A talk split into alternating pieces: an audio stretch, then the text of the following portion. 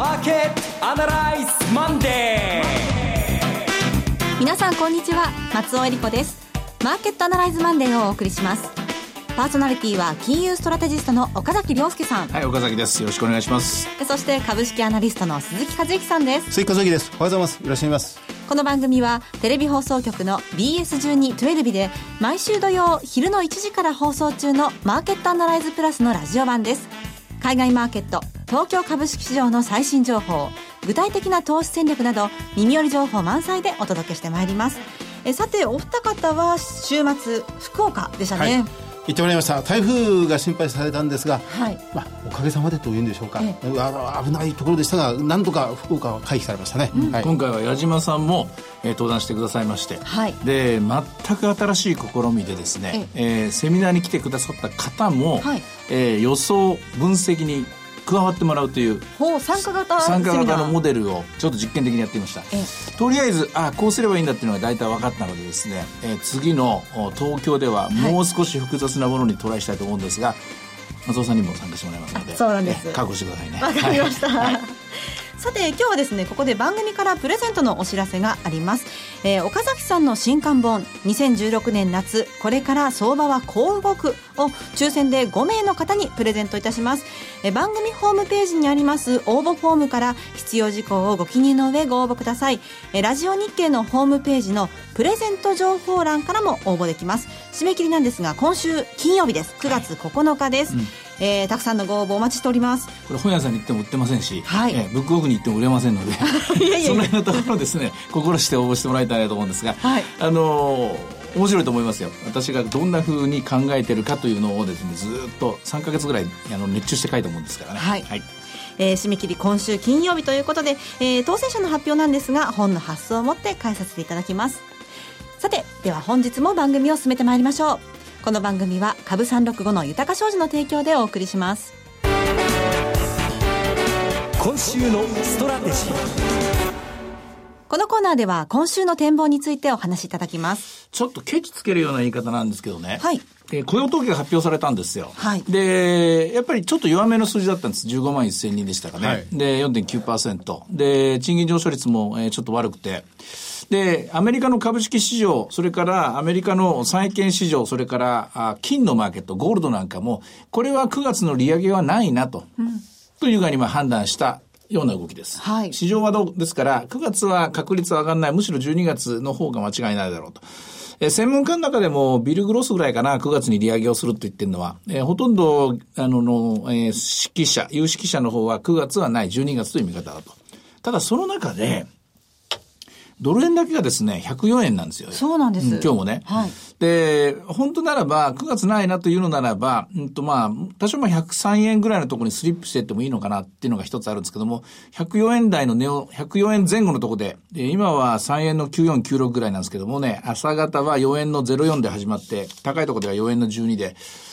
円は円でなんか別の期待をちょっと作ってるのかなと。今、黒田総裁講演してますから、はいまあ、ここにまあ日銀金融政策決定会合で追加緩和期待が重なって、まあ104円、105円の期待があるのかもしれませんが、ここがちょっと違和感で、むしろこのニュースっていうのが、このマーケットに起きてるのが、え正しい方向にあるのか、ここが間違ってるのかというのをテストする週になるかな。ちょっと複雑な言い方をしましたけども、もしも日本だけがちょっと違和感のある動き方をするならば、今週は売りだと思います。ほう100万、あの、1万7000まで戻ったところの戻り売りに押される1週間になるかな。でもそうじゃなくて、日本独自の期待がえー進むような展開であれば、まあ、えー逆に言うともう少し先週のトレンドが続くかなというところなんですけども、私の戦略的には、えー先週と先々週と2週間続けて、一応ドル買いだろう、そして日本株上がるだろうと予想してた、向きとしては一旦ここは売りだろうなというのが、今週に限ってはまず戦略ですね。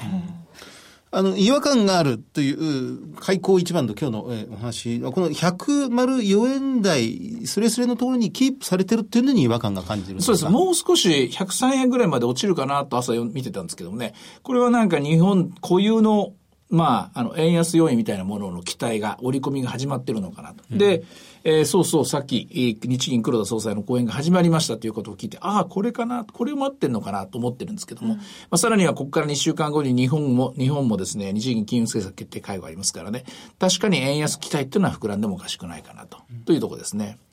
あの、先週金曜日、日本時間で夜10時ぐらいですか、雇用統計が出て、で、その後の金曜日の真夜中、日本の真夜中にずっとこの株365はずっと高止まり続けた、一段高という状況でしたよね。どちらかというと、雇用統計の非農業雇用者像は15万1000人、弱めの数字だった。はい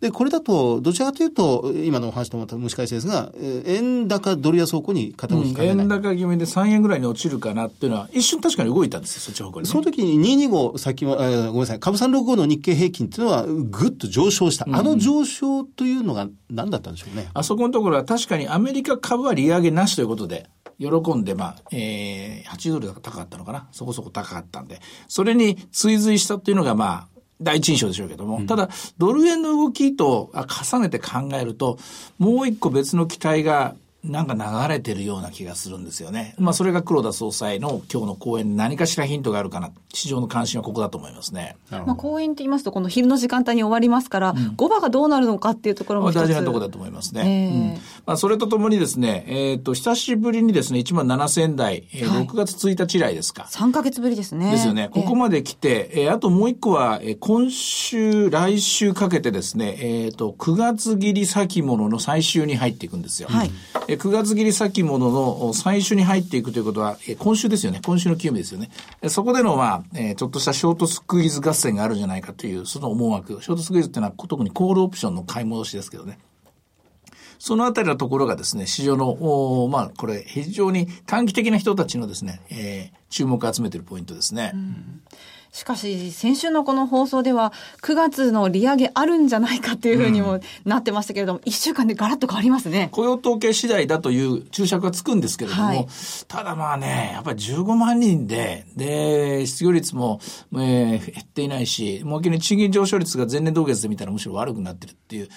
これで加速はできんだろうという感じですね。ただもちろん、えー、今、ここもと、この2週間ぐらいずっと続いた FRB の高官たちのと言いますかね、地区連銀総裁たちのコメントをこうつぶさに読んでいくと、はい、やっぱ半分以上利上げしたがってるなと。早く正常化させたい。で、人によっては、これ以上、うん、物価、物価というか、えー、この場合は資産価格ですね、不動産価格を止めておきたいとか、うん、株価を割高な水準まで持ち上げたくないとか、まあ、正常化させるっていうのはいろんな意味で、それまで変わりすぎたものを下げたいという思惑があるんですけどね、うん、そちらの思惑が強いならば動くかもしれません。ただ、その結果、ドルが強くなっちゃって、新興国との摩擦が大きくなったりとか、あるいはまあ株価が予想以上に下がってしまったりとか、あるいは景気が思ったほど伸び悩むような状況になって、後で怒られ、大目玉食らうとか、そういうことはしたくない。慎重に行きたいところなんでしょうけどね。はい、まあ今回のでも雇用統計はどっちに軍配が上がるかって言ったら言うと、僅差で利上げないんじゃないのっていう人たちの票が増えたと思いますね。うん福岡のセミナーでも、まさに、あの、ご参加いただいた方、いらっしゃいただいた方に手を挙げていただいたりとかしてね。あの表を作ってね。そうです。9月、アメリカです。アメリカ9月利上げあるかなしか。で、12月利上げあるかなしか。まあ、その4通りができるわけですよね。ええ、4通りに関して、じゃあ、あった場合、なかった場合。で、えー、その時に、じゃあ、そうなった時に4通りの為替水準を出してみると。はいで、全部掛け算して足し算して、全体の平均的な水準を出したんですよね。そうです。規模の小さな世論調査みたいなものですね。4通りのパターンで、あるある、はい、あるなし、なしあり、なしなしって4通りあって、それぞれの発生確率を全部で100になるように、20、10、40、20とか、まあ、作るわけですね。皆さんに手を挙げてもらったりなんで、それ、それの、それに対して、そのありありの場合、まあ、金利が0.5%上がるわけですから、それで為替がいくらになるか、ここをみんなで話して、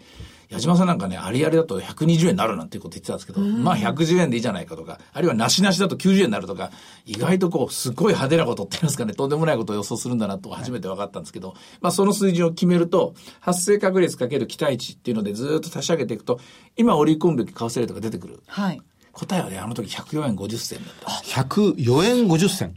すごいですね。うんなんかピタリと。ピタリと来てるでしょ。えー、うん、で、4円50銭目指して、はい、12月まで動くはずだっていう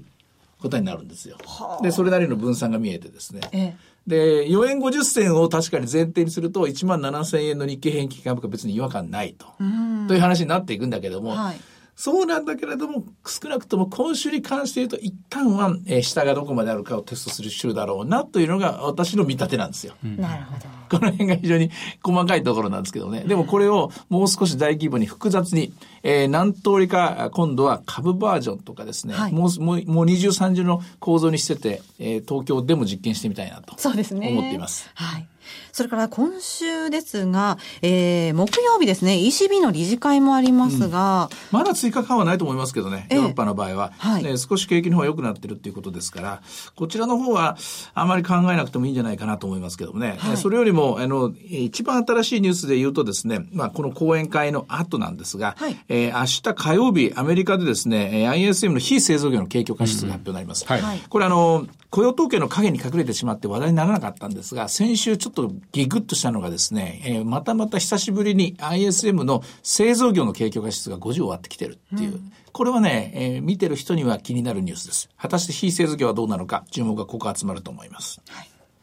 それから日本のあの株式市場を見てみますと、あの、先ほどもお話ありましたが、1万7000円台回復。そうなんですよね。あの、結局、結局全部雇用統計ごとに流れが変わっている。あるいは流れが加速しているという状況が、まあ、過去2ヶ月間続いてるんですよね。7月の8日の、うんまあ、当時の雇用統計、アメリカの雇用統計で、日本株はそれまでのディフェンシブから、まあ、景気にベットするような銘柄にガラリと変わった。で、この8月第1週の8月5日の雇用統計で、この景気にベットするどころか、バリュー株、特に銀行株なんですけどね。そねあそこにさらにシフトするという動きが出てきて、で、今回の雇用統計で。なんとなく、もう一回20万人出てくれれば、あの、もう流れが今のままいけるっていう方向でよかったんですけどね。15万人って、またこれが微妙な数字になってしまったので、セクター別に向こう1ヶ月間、結そうですね構変わってきそうな気がするんですけどね。まだね、あの、今、とりあえず20、21日の、あの、えっと、FOMC、金融政策決定会合まではこんなちょっとじれったい展開続くと思いますよ。じれったい展開の中ではい、できるだけ損しないように確実に、えーポテンヒットでいいから、はい点を取っていくっていう、そういう戦い方になると思います、ここ2週間は。ただその中で、えー一つ今日ちょっと、おあの、いつもと違う話をしておきたいのが、今週30年債の国債が、30年ものの国債入札があるんですけどね、火曜日ですけどね。日本の。はい。ちょっとね、日本の長期金利及び超長期金利が上がってきてるんですよ。急激に上がり方をしてないんですが、今日も10年もの国債で言うとですね、えー、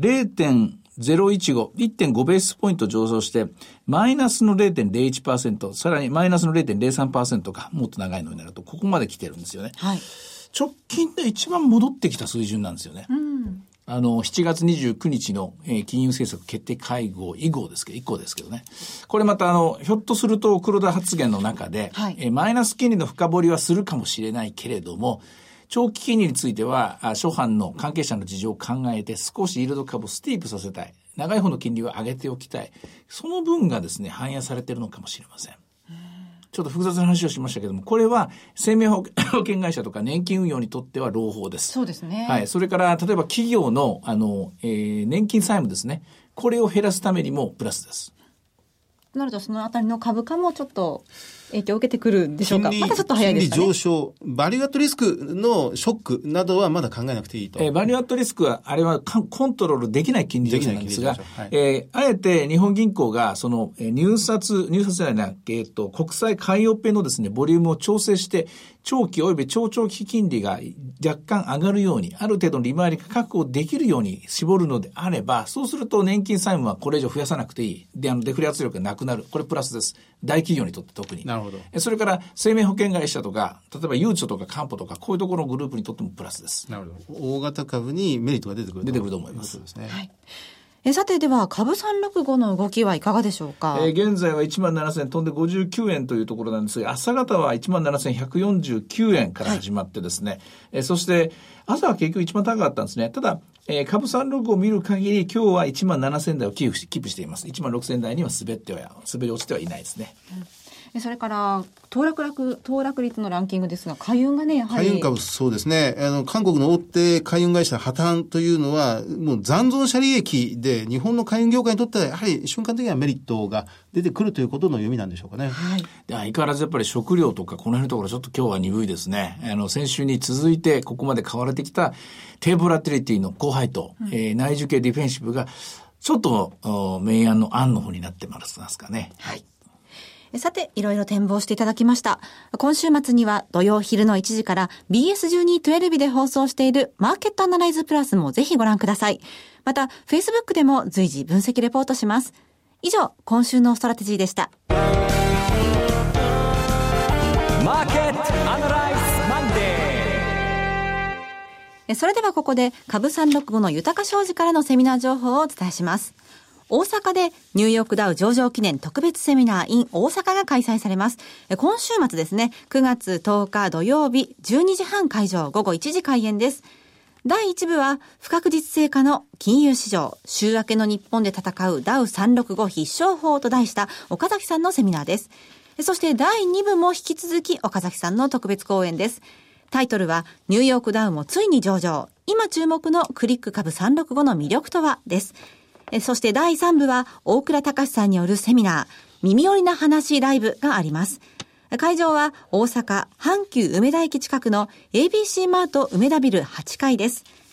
ご応募のご連絡先は、豊か商事大阪支店。フリーコール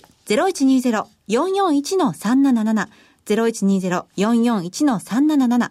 受付時間は土日祝日を除く9時から午後8時です。そして株365の豊か商事のセミナー、次は横浜です。ニューヨークダウ上場記念特別セミナー in 横浜が10月1日土曜日に開催されます。12時半会場午後1時開演です。第1部では、遠蔵こと田代岳さんが、混迷相場をどう乗り切るか、遠蔵さんの投資法を徹底解説します。第2部では、遠蔵さんと大橋弘子さんによる、ニューヨークダウもついに上場。今注目のクリック株365の魅力とはといったスペシャルセッションが開催されます。そして第3部は岡崎さんによるセミナー、不確実性化の金融市場、週明けの日本で戦うダウ365必勝法です。会場は横浜駅近くにあります TKP ガーデンシティ横浜ホール 6C です。ご応募のご連絡先は豊か商事横浜支店。フリーコール0120-997-624。0120-997-624。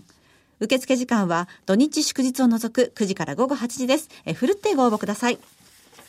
そしてもう一つ、株365の豊か商事よりセミナー情報です。えー福岡でニューヨークダウ上場記念特別セミナー in 福岡が開催されます。10月15日土曜日、12時半会場、1時開演です。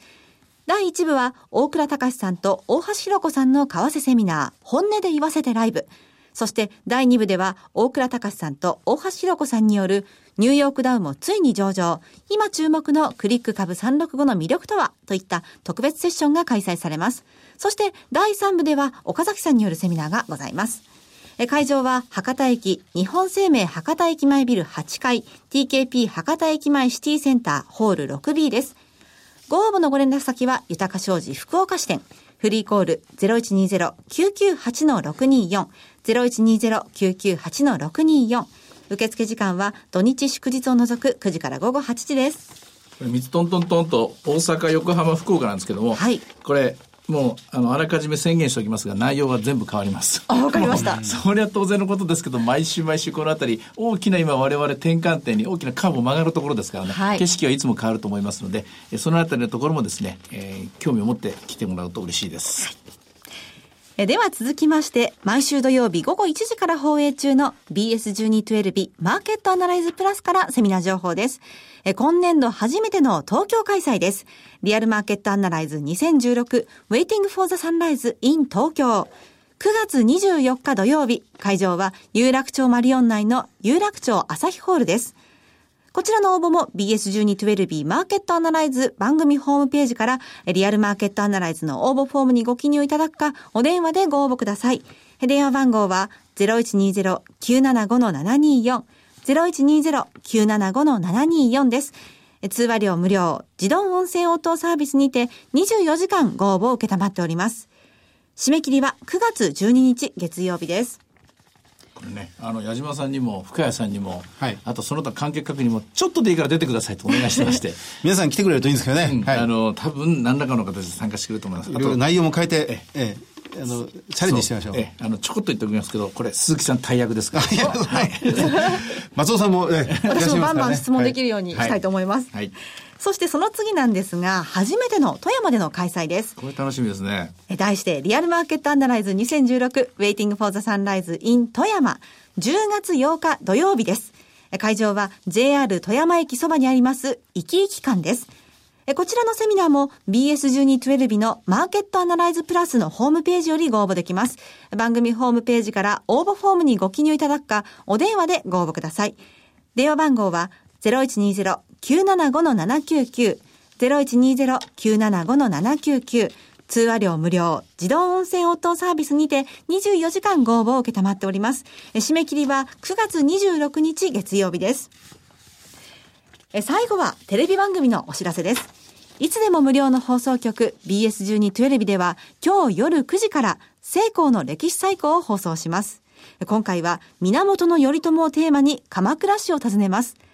700年続く武家政権の礎となった鎌倉幕府で源頼朝が構想した経済都市計画とは今も残る鎌倉の街並みから伊東成功が再興します。チャンネルの見方がわからない方は視聴者相談センターへお電話ください。オペレーターが視聴方法をわかりやすくお教えします。フリーダイヤル0120-222-318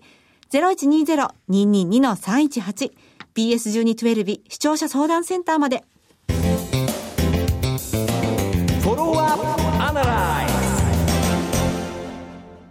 えこのコーナーでは先週放送の BS1212 マーケットアナライズプラスについて振り返ります。あの、鎌さんの決算の総意点、えー注目点、それから早川秀夫さんのインタビュー 動画。だすごく盛りだくさんで、あの時はお送りしたんですが、早川さんのこの日銀の元理事の目から見た、その QQE、今の日銀のスタンスというものに対する指摘は、結構強烈なものがありましたね。ありましたね。ええちょっと、あの本読まにはいかんですね。やっぱり中身がね、さすが学者の目線で書かれたので、多少難しいところももちろんあるのですが、あくまで実験的な効果が出たかどうかがわからないような、検証できないような政策を今取っているということはおっしゃってられました。で、ただ一つ、こうやってみて、マネーをどんどん供給して、それで景気良くなるかどうか、やってみた結果、ならなかったということが分かったということは大きいと おっしゃってましたね。すごいですよね。やっぱり、あの、日銀の方、日銀の理事、えー政策担当者も生身の人間だということが一つと、はい日本銀行というの組織も、まあ、